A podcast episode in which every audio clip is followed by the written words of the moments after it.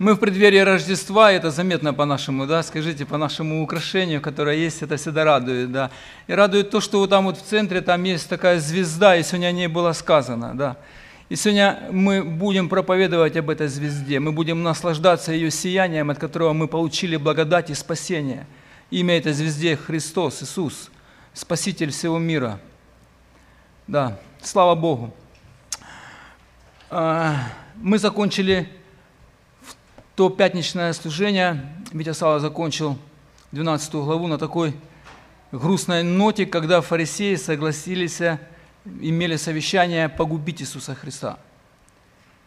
Погубить Его, вы помните за что, да? За дела милосердия, которые Он являл, за свою милость, за любовь, за исцеление, за чудеса, которые Он показывал, и за провозглашение Царства Небесного. Царства Небесного. Евангелие от, Матфея, я хочу напомнить, было написано израильскому народу, евреям, которые должны были понимать, о чем идет речь. И Христос, Он говорил всегда о том, что приблизилось Царство Небесное, и Он, как царь, пришел э, провозгласить это своему народу. Мы также и пойдем, мы будем читать, также будем продолжать читать 14 стиха и до 20 первого включительно. Фарисеи же, выйдя, имели совещание против него, как бы погубить его. Но Иисус, узнав, удалился оттуда. И последовало за ним множество народа, и Он исцелил их всех, и запретил им объявлять о Нем. Да сбудется реченное через пророка Исаию, который говорит, «Се отрок мой, которого я избрал, возлюбленный мой, которому благоволит душа моя, положу дух мой на него и возвестит народом суд. Не воспрекословит и не возопьет, и никто не услышит на улицах голоса его. Трости надломленная не переломит, и льна курящегося не угасит, доколе не доставит суд победы. И на имя его будут уповать народы. Братья и сестры, это Слово Божие. Давайте помолимся перед тем, как будем проводить разбор. Отец наш Всевышний, ты оставил нам Слово Твое и Евангелие о Сыне Твоем Иисусе Христе. Боже, мы просим Тебя сейчас, в данный момент, чтобы, Господи, открылись наши сердца к принятию этого Слова, Господь, чтобы Духом Святым Ты повел наше собрание, Господь, и благословил нас, Боже, этим величайшим упованием и надеждой, этой звездой, которая зажглась, Господи, во многих сердцах, Господи, через Твою благодать, Отец.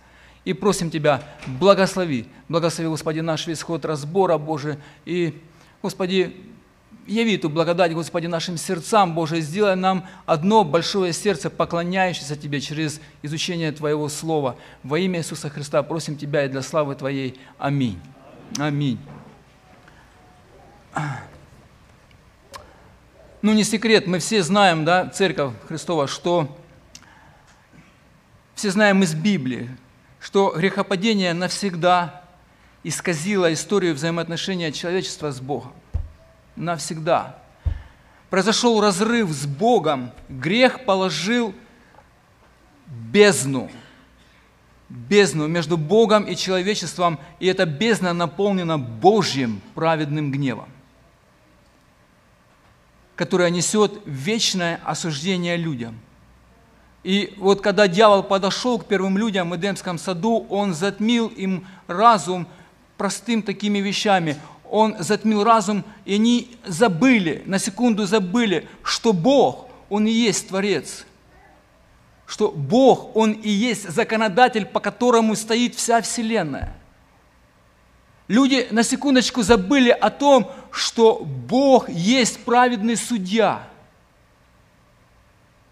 И от этого пошли все наши горе и несчастья на, проклятой земле – но не только Бог Творец, не только Бог законодатель, не, не только Бог, Он праведный судья, но Бог еще наш, Он и Спаситель. Понимая всю человеческую вот эту э, слабость или же не слабость, невозможность снова вернуться к Богу, Бог делает удивительную вещь. Он провозглашает первым людям в третьей главе Бытия, что когда-то придет Спаситель, что будет рожден от Девы.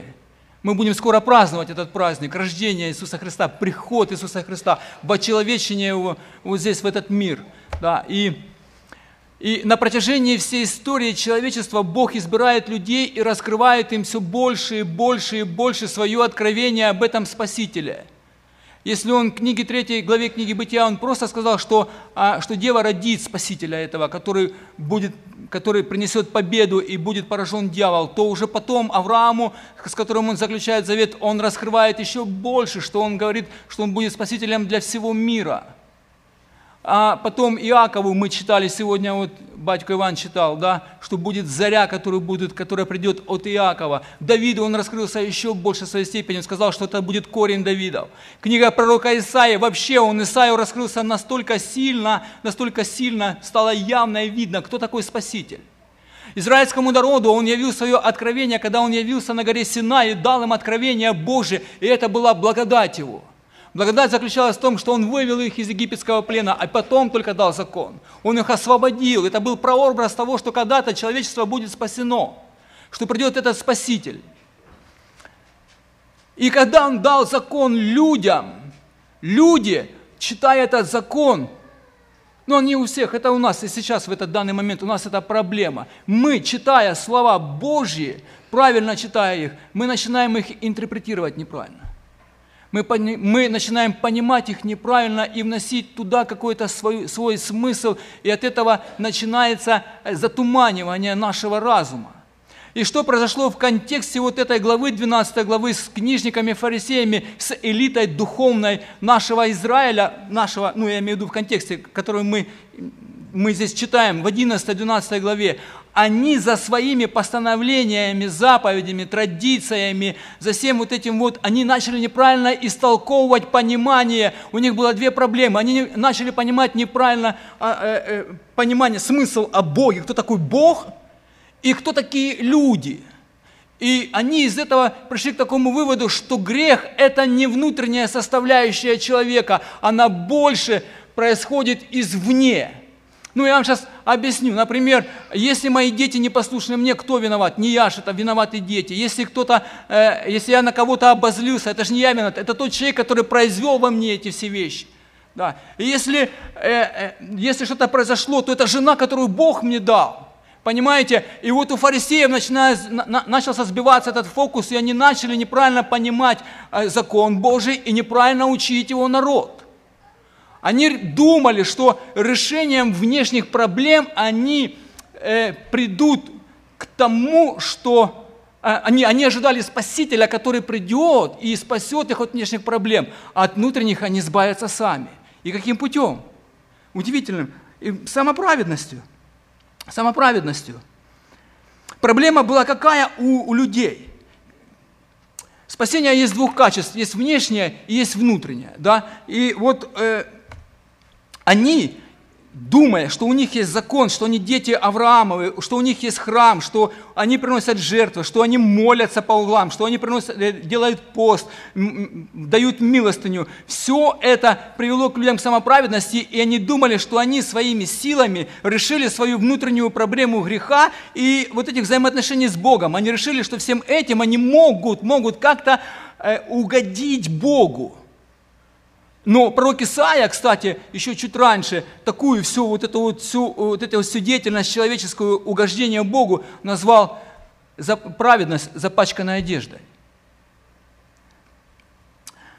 У, у элиты, это у духовенства, которое мы видим, у них была проблема внешняя, братья и сестры. У них была проблема внешняя. Они видели Спасителя, который придет и решит эту проблему с кем в первую очередь? Ну, с римлянами, оккупанты. У них в земле оккупанты. Второе, у них царь думиянин, он наполовину еврей, чего быть не может. Третье еще одно, народ этот, народ, который его учат закону, он невежда в законе. Они это понимают очень хорошо. У них дети невоспитанные, жены не такие. Они учили народ, что Мессия придет, который он будет как освободитель, который решит все их внешние проблемы, а с внутренними они справятся. И когда Господь стал, Иисус Христос, оказывать сострадание, милость народу, видя их бедственное положение. Помните, Витя сказал в той проповеди, э, в этом, что милость скрывает сущность сердца людей, милость другого человека, который оказывал Христос, она скрыла сущность фарисеев и книжников. В чем она заключалась? Самоправедное сердце, реакция на милость – это злоба, ревность, ярость. И в конце концов они решили э, сделать, э, э сделали совет убить Иисуса Христа.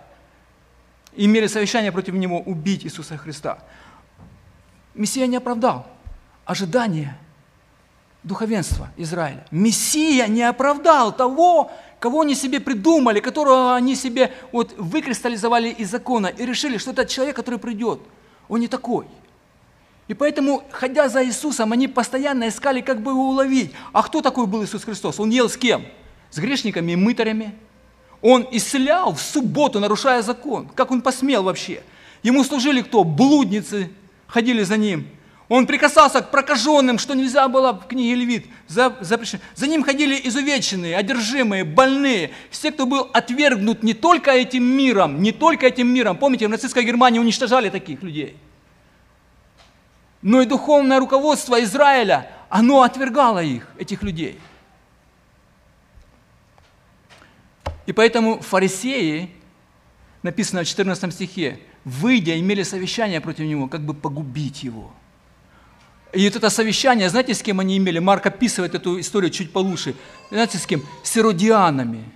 Это та политическая партия, которая к духовенству никакого отношения вообще не имела и была ну, такими злейшими противниками. Фарисеям и книжникам, которые учили народ закону. И они с ними, знаете, как есть такая пословица в народе, «А, враг моего врага – мой враг. Что-то произошло вот в, это, вот в эти дни, вот эти дни, которые они увидели и которые решили погубить Иисуса Христа, погубить, и не имели такое совещание с Ним. И Он удалился, Иисус Христос. Ну почему Он удалился? Он знал, Он знал, Он знал, что планы фарисеев его погубить и удалился. Почему он удалился, братья и сестры? У нас есть микрофон, мы можем сейчас поразмышлять. Время есть не так много, полчаса целых. Но мы можем. И я бы хотел, чтобы кто-то из молодых послужил нам с микрофона, пожалуйста, если есть возможность. Да.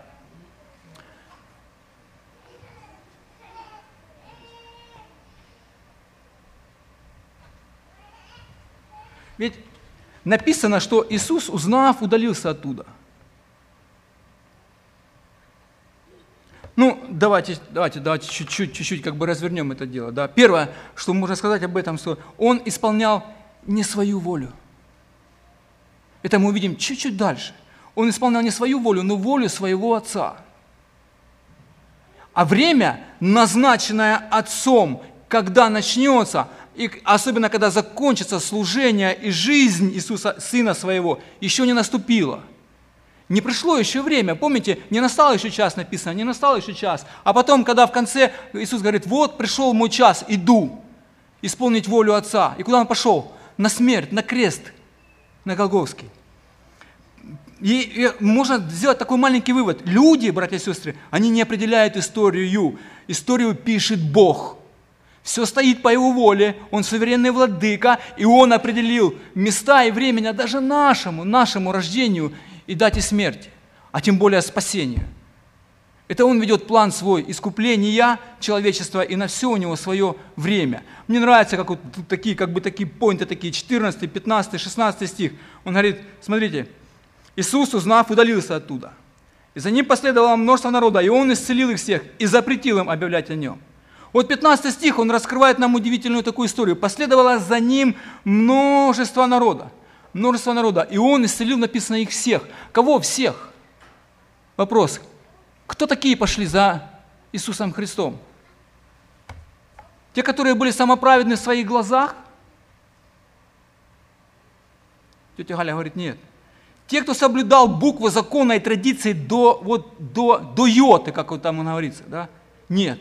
Те, у которых в доме по два бассейна и особняк, нет, потому что они считали, что их Бог благословляет, что богатство – это благословение Божье. Те, те, кто думает, что своими делами добился Божьего расположения, нет.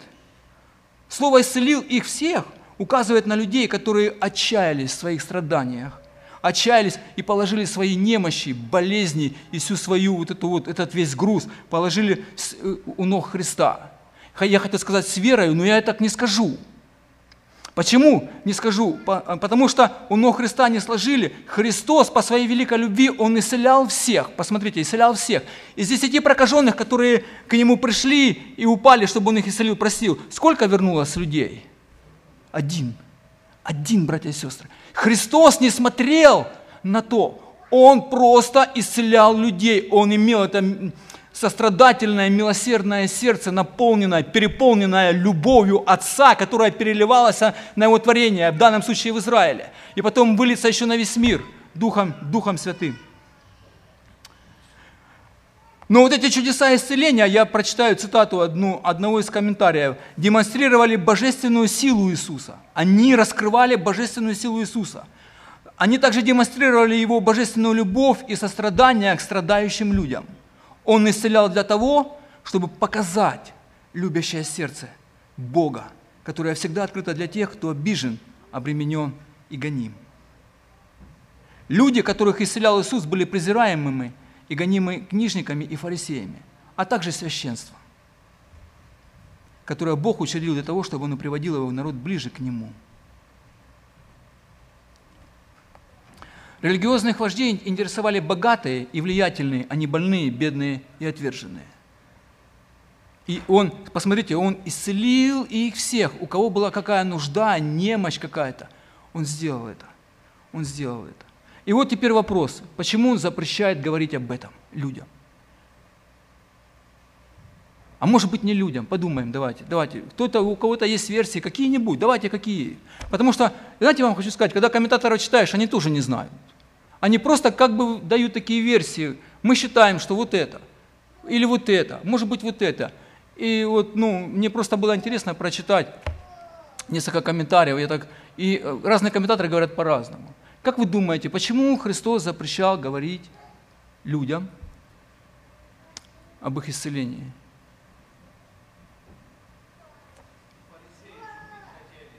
Вот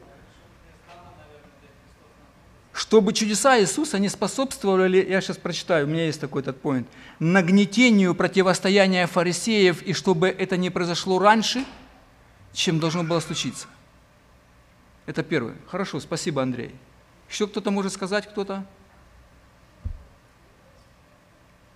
Ну, есть второй еще такой, как если вы помните прокаженный, которого он исцелил, кстати, в 8 главе 4 стихе, два слепых в 9.30, он им тоже говорил, он им говорил, не, не говорите обо мне, не говорите обо мне. Прокаженных почему? Он их послал куда? Он послал этих 10 прокаженных куда? И этого, и этого прокаженного. Куда он послал? К священнику, священнику, чтобы священник засвидетельствовал чудодейственное действие исцеления прокаженного. Почему это так важно? Потому что в Ветхом Завете Бог определил для, для Мессии, который придет в израильский народ, несколько вещей, которые будет делать Мессия, которые не сможет другие делать никакой пророк это исцелять глухонемого, бесноватого, потому что евреи всегда называли имя, спрашивали имя, а немой не мог сказать ничего. Это прокаженного, который, э, который в Ветхом Завете только были наказания проказа. Помните, проказа, вот она, она соответствовала параллельно слову грех. Если кто-то был прокаженный, это, она почти никогда не излечивалась, только чудодейственное вмешательство Бога могло исцелить человека – Сейчас она лечится, но очень сильно медленно поддается на лечению. Очень медленно. Третье. Э, человек тот должен был воскрешать людей, которые уже лежали больше, чем три дня в гробу. Лазарь сколько пролежал? Четыре дня. И четвертое. Да, слепорожденный. Никто не мог отвержнуть очи слепорожденному человеку. Никто. И когда Христос, да, да.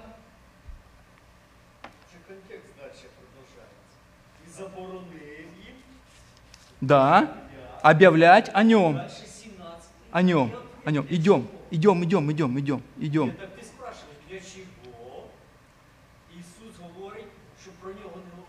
Вот здесь... Так от 17 дає ответ, щоб справдилось сказане пророком Ісаї. Да, от тому він і запрещав. Щоб Матвей, вот, спасибо, спасибо, спасибо. Матвей, Матвей, он врезается здесь вот, и он начинает описывать уже от себя. Он говорит, да сбудется реченое, реченое, еще раз, э, пророка, через пророка Исаия, который говорит. Он, он, он, смотрите, помните, да, контекст, что евангелист Матвей пишет евреям, и они должны были знать Писание, как свои пять пальцев. Да, и он их отсылает снова же в Ветхий Завет, и он цитирует самую большую цитату из Ветхого Завета в Евангелиях. Он берет четыре стиха, чтобы раскрыть того Мессию, который будет обладать этими чудодейственными э, э, вот этими силой, вот это, вот это чудодейственное, и каким характером он будет обладать. И, и мы читаем дальше, 18 стих. Давайте 17. «Да сбудется реченное через пророка Исаию, который говорит, «Се отрок мой, которого я избрал, возлюбленный мой, которому благоволит душа моя, положу дух мой на него и возвестит народом суд». Вот пока мы с 18 стих мы здесь остановимся, он как раз есть на, на портпоинте, да.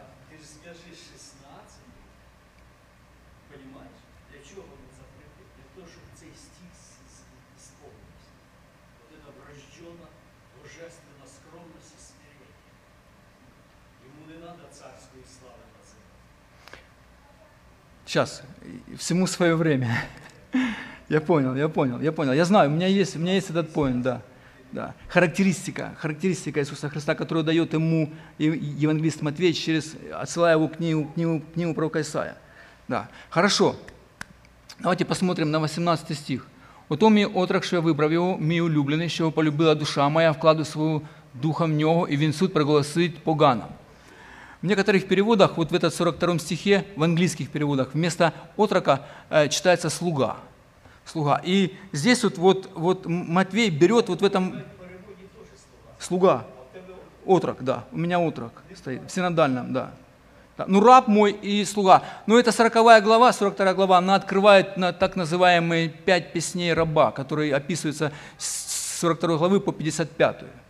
Да, и в каждом он описывается, это, эта песня раба называется, песня «Раб мой», «Раб мой», Иисус, э, Бог говорит все время «Раб мой будет благоуспешен и возвысится, и, и, и возвеличится, да, и на подвиг души своей будет смотреть».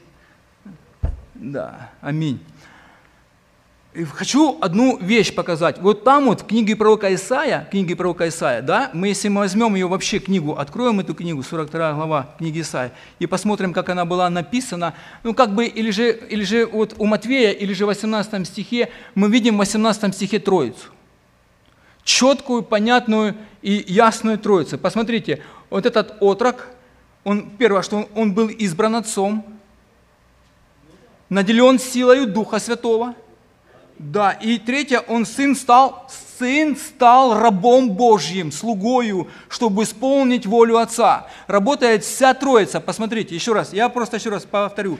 Бог избрал сына, да, дух был положен на Иисуса – и третье, Сын стал слугой Божьим, чтобы исполнить волю Отца. Вся Троица. У книги пророка Исаия, когда э, евреи говорили, что, э, слушай, Израиль, Господь Бог один есть, как они себе его представляли, понимаете? Как они не увидели вот именно даже вот э, в законе своем, в законе не увидели Троицу, чтобы есть Сын, есть Сын. Есть слуга, есть раб Божий, который придет, который будет подобен, который будет рожден от Бога, рожден, одна плоть. Помните, мы раскрывали такую интересные вещи э, в 11 главе с, 20, с 25 по 30 стих, что Иисус Христос, Он о себе говорит, что Он идентичен с Отцом Своим, что они идентичны, Он одинаковый с Ним в своей божественной природе, в своей власти, в своем действии и желании и в спасении – и вот здесь вот э, евангелист Матвей снова возвращается и раскрывает одну из самых прекрасных черт и характеристик о Боге, что в спасении будет задействована вся Троица, вся Троица. Все отрок мой, которого я избрал. Братья и сестры, не бойтесь от доктрины избрания. Доктрина избрания приводит нас не к тому, что мы избраны, а к тому, что мы служить Богу. Ведь Бог избрал Иисуса Христа, Сына Своего, для чего? Чтобы исполнялась воля Божья здесь на земле. И если вы избраны Богом, то ваша и моя задача, в первую очередь, исполнять волю Божью на этой земле, как ее исполнял Иисус Христос. Это не просто сидеть на скамейке и думать, ах, как хорошо, что мы избраны, понимаете? Избрание в наших пониманиях, это приводит к богословским спорам иногда очень сильно. Но если посмотреть на избрание, которое Бог избрал Сына Своего, потому что никто из людей, из ангелов, как сегодня Влад говорил, не мог принести это спасение человечеству, Он избирает Своего Сына. Он избирает Своего Сына. Бог избрал своего возлюбленного сына, чтобы он стал его отроком, слугой, который исполнит волю Отца, совершит дело служения, возвестит Евангелие людям и отдаст себя на смерть, став это единственной совершенной благоугодной жертвой Богу. Вестминстерское исповедание говорит, что Богу по его предвечному определению угодно избрать и назначить Господа Иисуса, своего единородного Сына, посредником между Богом и человеком, пророком, священником и царем, главой и спасителем Его церкви, наследником всего и судьей мира. Он от вечности предопределил даровать ему народ, чтобы тот был его потомством и в определенное время был им искуплен, призван, оправдан, освящен и прославлен. Никто, кроме Сына Божьего, не смог бы совершить акт искупления. И вот второе слово, которое он говорит, интересно, что он говорит «возлюбленный мой». Вот если подумать, вот подумать, возлюбленный, любовь отца к сыну, она настолько перелилась на наши сердца, она, а, она открыла Божью благодать для людей. Она открыла, как Бог избирает сына своего слугой, рабом, чтобы он исполнил волю отца, и он, он, он говорит о нем, возлюбленный мой, братья и сестры, возлюбленный мой. Та любовь, которую Бог возлюбил Сына, которая с избытком перелилась на все творение, она открывает Божью благодать спасения. И, и пиком этой любви возлюбленной Бог Отец любит Сына, Сын любит Отца. Да, и все это в Троице, в единстве Троицы с Духом Святым. Общение происходит, Дух свидетель этого всего. Пиком этой любви становится что? Голгофский крест, смерть Христа, возлюбленный мой, возлюбленный мой. Джон Оуэн писал о том, что любовь отца к сыну, любовь отца к сыну служит источником и первоначалом всякой любви. Всякая, какая есть на земле любовь, это и есть первоисточник всякой любви.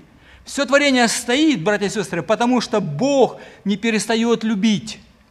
И спасение совершается, потому что есть отрок возлюбленный, который совершил в доскональности, уже по-украински говорю, волю Божью в своей жизни и смерти, и воскресении. Помните, как в Ефесянам написано, 7-8 стих, 1 глава, Божья благодать, как он описывает эту Божью благодать, которой он, что сделал? Облагодатствовал нас в ком? В возлюбленном. В возлюбленном. Иисус Христос возлюбленный, Он остается навсегда возлюбленным, в котором мы имеем искупление кровью Его, и дальше написано прощение грехов.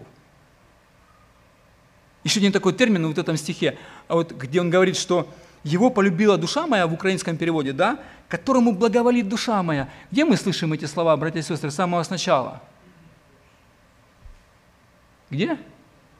На крещении. Крещении, помните, да? Как Бог, Отец свидетельствует о Сыне Своем, что к Нему лежит, благоволит душа моя. Где еще Он говорил эти слова, братья и сестры?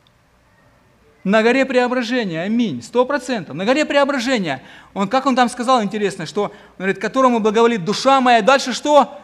Его слушайте, Его слушайте, потому что Он говорит слова Божьи. Христос говорит не от себя, не о том, что Он думает, Он говорит все то, что Отец говорит Ему через Духа Святого. И поэтому Бог говорит ученикам, говорит, Его слушайте, Его, не радио, не YouTube, не Facebook, не какой-то еще тук, не новости, не демократические партии либеральные. Он говорит, и меня слушайте, Иисуса Христа, Евангелие. Евангелие только может поддержать и укрепить и дать сегодня надежду. Разница между людьми была в том, что есть три человека, которые эти слова применяются почти дословно, почти. Первый – это Ной, второй – Давид и третья – Мария – они, написано, обрели благодать у Господа. Это было даровано им. Даровано. Они были избраны для какой-то миссии, но для того, чтобы спасти, э, э, э, чтобы было спасено человечество в восьми душах. А потом Давид, корень, из него произойдет В 8 главе Деяния апостолов Стефан говорит, что, э, говорит, что на нем, э, на нем они, он, а он обрел благодать от Господа. И Мария, которая родила Иисуса Христа, написано, радуйся, да, ты обрела благодать у Господа, ангел ей возвещает. Посмотрите, все люди, которые были избраны, они избраны для, были для чего-то, для какого-то служения. Положу дух мы на него. Братья и сестры, Иисус Христос, Он всю свою жизнь сознательную, Он был водимым Духом Святым. Где это началось, скажите? Где это началось? Я вам показываю, где это началось. Посмотрите на это. Он был зачат Духом Святым. Иисус Христос был зачат Духом Святым. Это единственный, единственный, единственный своего рода человек, Бог, который был зачат от божественной природы, от, третьей, от третьего лица Божественной Троицы. Никто больше. Зачат. Мы же будем сейчас вспоминать вот через две недели, слава Богу. Бог пришел во плоти. Дух Святой был инициатором рождения Иисуса Христа.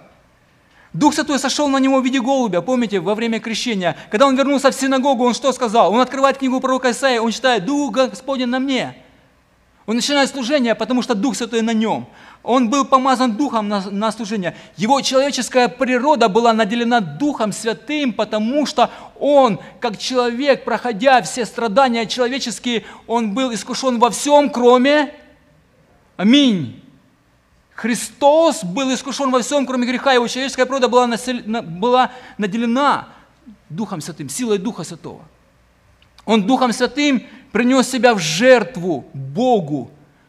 Написано в Евреям 9 главе 14 стих. И Духом Святым был воскрешен из мертвых Ефесянам. И поэтому Бог и говорит, что вот он, вот он мой возлюбленный мой, отрок мой, которого я избрал, которому благоволит душа моя, положу дух мой на него и возвестит народам суд. Вот еще одна такая вот такая штука интересная. Какой суд? Там в некоторых переводах написано правду, истину.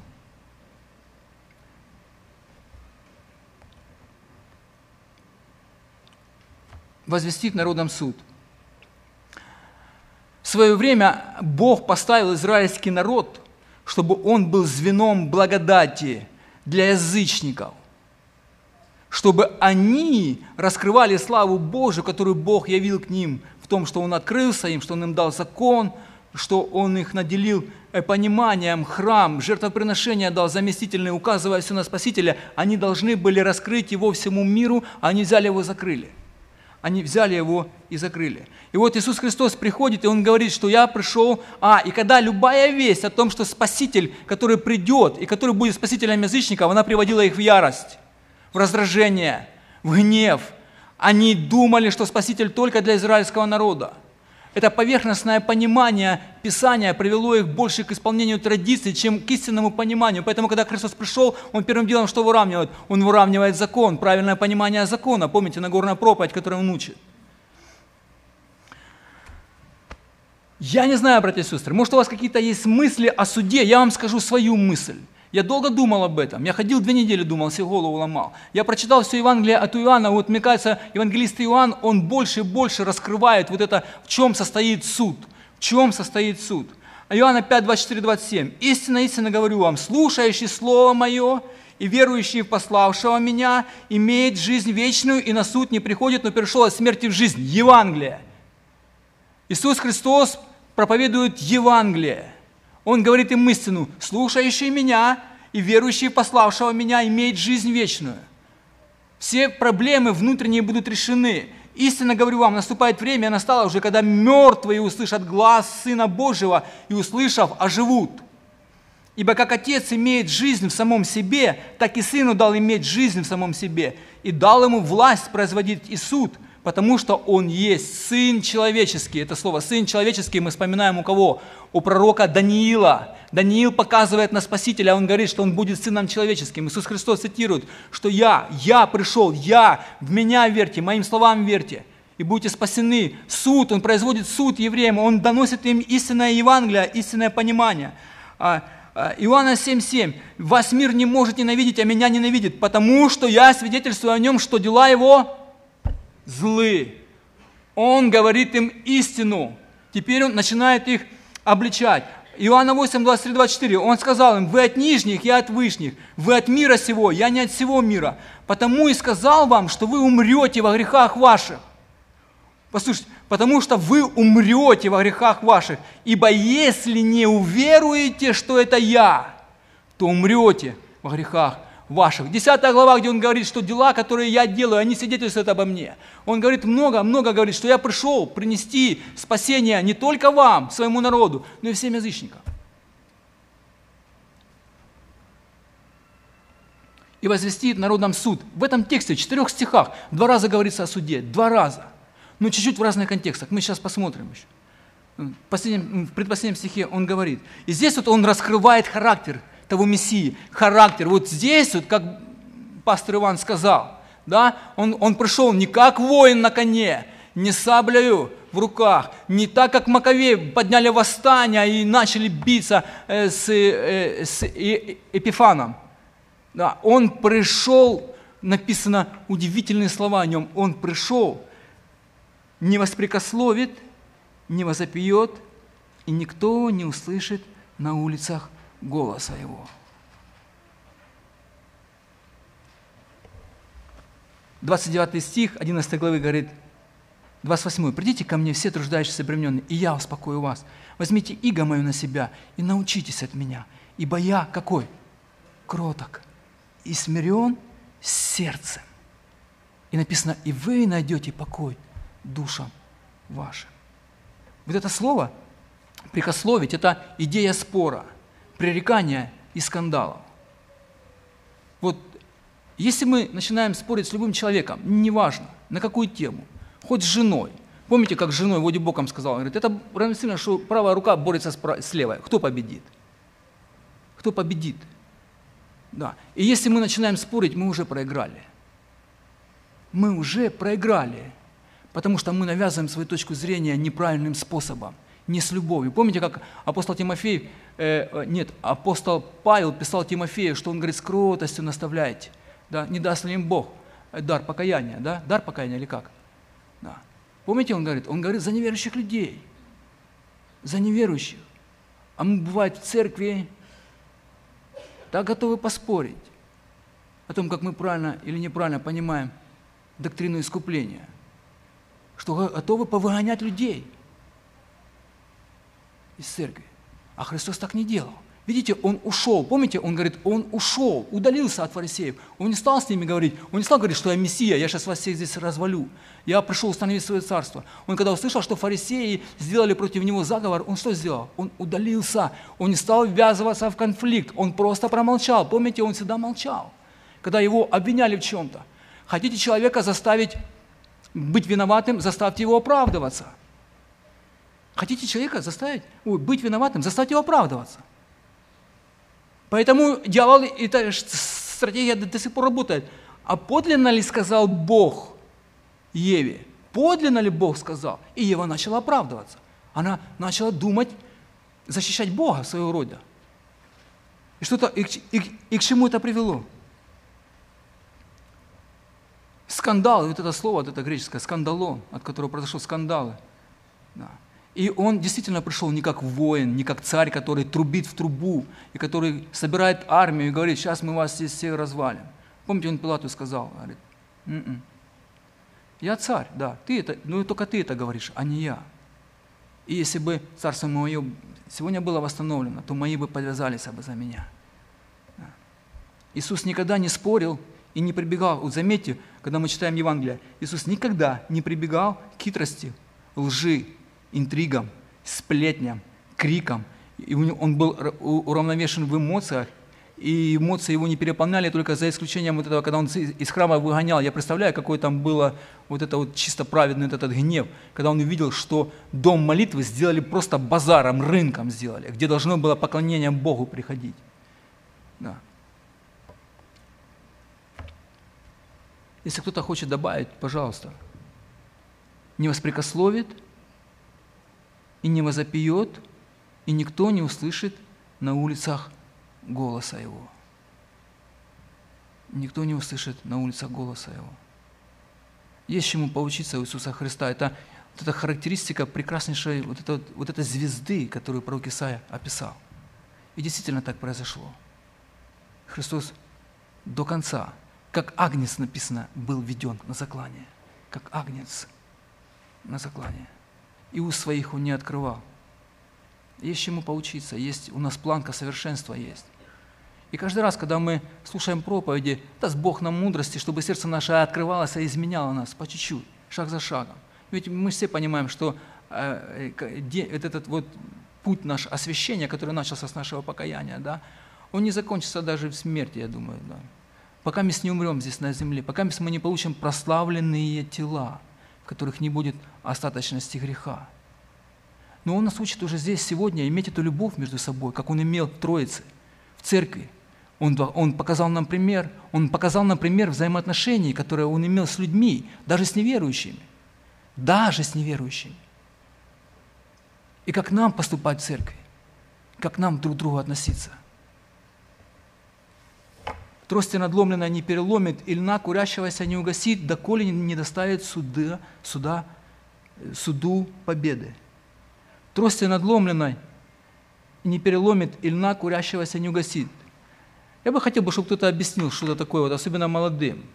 Вот льна курящегося, это когда вот фитилек, вот этот, он почти угас, да, и, и коптит, и от него никакого толку нет вообще. Его берут раз, и, и, другую свечку зажигают. И трость надломленная, трость надломленная, представляете, да, надломленная трость. Ее так вот берут, вот так вот, да. У нас же есть принцип у людей идти и камень кинуть в собаку. Да? Ну или в кошку, да? Или нет? Нет? Вы когда маленькими были, вы не делали такого, никогда не делали на жучка наступить, клопа раздавить, что мы такое, ну. Ну, клопа можно, да, клопа это такой паразит просто, да. Да. Да. Ну, ну, не воспрекословит, не возопьет. Братья и сестры, понимаете, какую, я еще вернусь к этому стиху, еще чуть-чуть, еще чуть-чуть, смотрите, Иисус, какое Он имел сильнейшее влияние на людей. И это влияние было не силой, не с криком, не с оружием, а с любовью, кротостью, смирением. Если мы хотим побывать таким, хоть чуть-чуть, давайте вспомним свою семью. Какими мы были кроткими, когда дети нас не слушали. Какими мы были кроткими, когда жена что-то неправильно сделала или борщ пересолила. Какими мы были кроткими, когда что-то муж неправильно поступает, и жена ему говорит все, что о нем думает. Давайте. 20 стих, він говорить про душепопічення, яке Господь має до нас. Амінь. Вот эти начатки віри. Амінь. Єлі-єлі тлеють. Амінь. Я хотів... Він учить нас, Дух Святий, мене персонально, як осторожно треба відноситись до душ чоловічих. Спасибо. Особливо до, ді, до діток. Як легко загашається віра, соблазни. Вот это, мне кажется, да я так воно и Спасибо большое, пастор. Я тоже, у меня тут, он так и называется, знаете, как называется у меня? Пастырь, который всех доведет. У меня такое заглавление. О чем? Ну да, конечно нет. Конечно, я же хотел подвести. Разве говорится об этом здесь о льне, том курящем или же о трости надломлено? Конечно нет.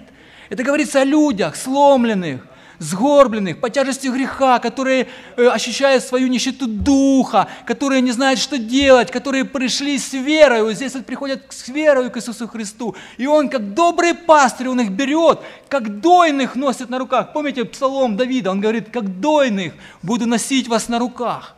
И он говорит, я донесу вас, донесу, несмотря на весь этот мир, я вас сохраню в мире от зла, написано, и доставлю, написано, победу, суду, суду победы. Он доставит это. Всех, кто в Иисусе Христе, Он доведет их. Он дает свое обетование, что никто не похитит их из руки моей. Никто не похитит, потому что Бог, Отец, больше всего их. У никто, говорит, сначала из моей, потом из, из руки Отца моего. Он всех доведет, потому что Он дверь. Овцам Он пастырь добрый. Он свет есть жизни. Он есть источник воды живой. Это Ивана, просто Ивана, когда читаешь Евангелие, у него он просто этими аппетитами, просто он, а, вот, он не может просто насладиться, называя Иисуса Христа этой звездой утренней, как Петр говорит. Петр. И Он всех нас доведет, братья и сестры, со всеми нашими, нашими тяготами, со всеми нашими бедами, страхами. Христос – наша надежда. Он нас ведет. И Он нас приведет. Тут написано, посмотрите, тут же так и написано. А, «Доколе не доставит суды победы, суду победы». Эту победу, которой мы будем оправданы вот там, в Иисусе Христе, на суде – который мир сейчас нас отвергает, как инородное тело, и не хочет нас принимать. Но Христос, как добрый пастырь, Он нас несет в своих руках. Он нас, как написано, в тени крыльев своих. Помните, как где было присутствие Божие в храме, да? И написано, в тени крыл твоих я укроюсь. В тени крыл твоих я укроюсь. Почему? Потому что эти крылья доведут, донесут, довезут нас в победу в Иисусу Христу. И вот это вот апогея, наверное, самая большая апогея. Да? И на имя Его будут уповать народы. Острова написано в книге пророка Исаия. Острова – это самые дальние те экзотические народы, которые в жизни не слышали об Иисусе Христе, и они слышат, и они принимают спасение, и они идут за Богом, они слышат Евангелие и радуются вместе с Иисусом Христом. И Христос говорит, я всех приведу, всех приведу, всех, всех приведу доколе не, не доставит суду победы. Все, кто будет в нем, они не будут постажены. Все, кто отвергнут миром, кто и народное тело, будут спасены. И на имя его будут уповать народы. И это спасение Иисус принес всему миру. Братья и сестры, когда апостолы понесли весть о Евангелии, я уже заканчиваю, уже время. Когда апостолы понесли весть Евангелия, апостол Петр, помните, после исцеления, кажется, того хромого, который был в храме. Да, Леня, пожалуйста. Дай ему, пожалуйста, микрофон. Думка така думка така появилася.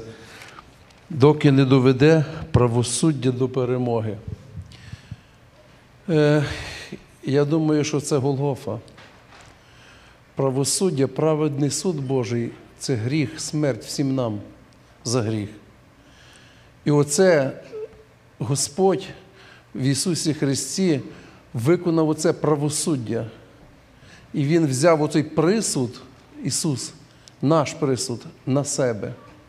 Якби він не взяв, якщо не було б цього 20-го вірша, доки не допровадить присуду до перемоги, то 21-й можна було б і не друкувати. Він довів у той присуд, взяв на себе наш вирок, виконав на Голгофі. І от тоді вже на ім'я Його ми можемо надіятись, то, що те, що нам належало, він забрав. Имеет место, имеет место. В контексте, ж помнишь, евреям, да, он писал, Матвей, что он говорит, что все народы будут уповать. Все народы будут уповать. Но я хочу закончить вот таким вот такой цитатой. Апостол Петр, когда стоял перед первосвященниками в Синедрионе, и написано, братья и сестры, написано, что он, исполнившись Духа Святого, Послушайте, апостол Петр, когда говорил в Синедрионе э, этим всем начальникам, да, вот этим, и духовенству всему, он говорил это, исполнившись Духом Святым. Он свидетельствовал не о себя, но Дух Бога Живого, который творил этот мир, который воскресил Иисуса Христа, который оживил и наши сердца. Это Он провозгласил через уста Петра эти потрясающие слова, открывая нам путь к Богу. 4.12 Деяния апостолов. Кто помнит? Скажите, пожалуйста. Скажите. Скажите. Аминь. Аминь. Ибо нет No. Never. Нет. Нет другого имени под небом, данного человеком, которым надлежало бы спастись. Апостол Петр провозгласил это Духом Святым. А ему слава. Давайте помолимся, поблагодарим Бога и, и прославим.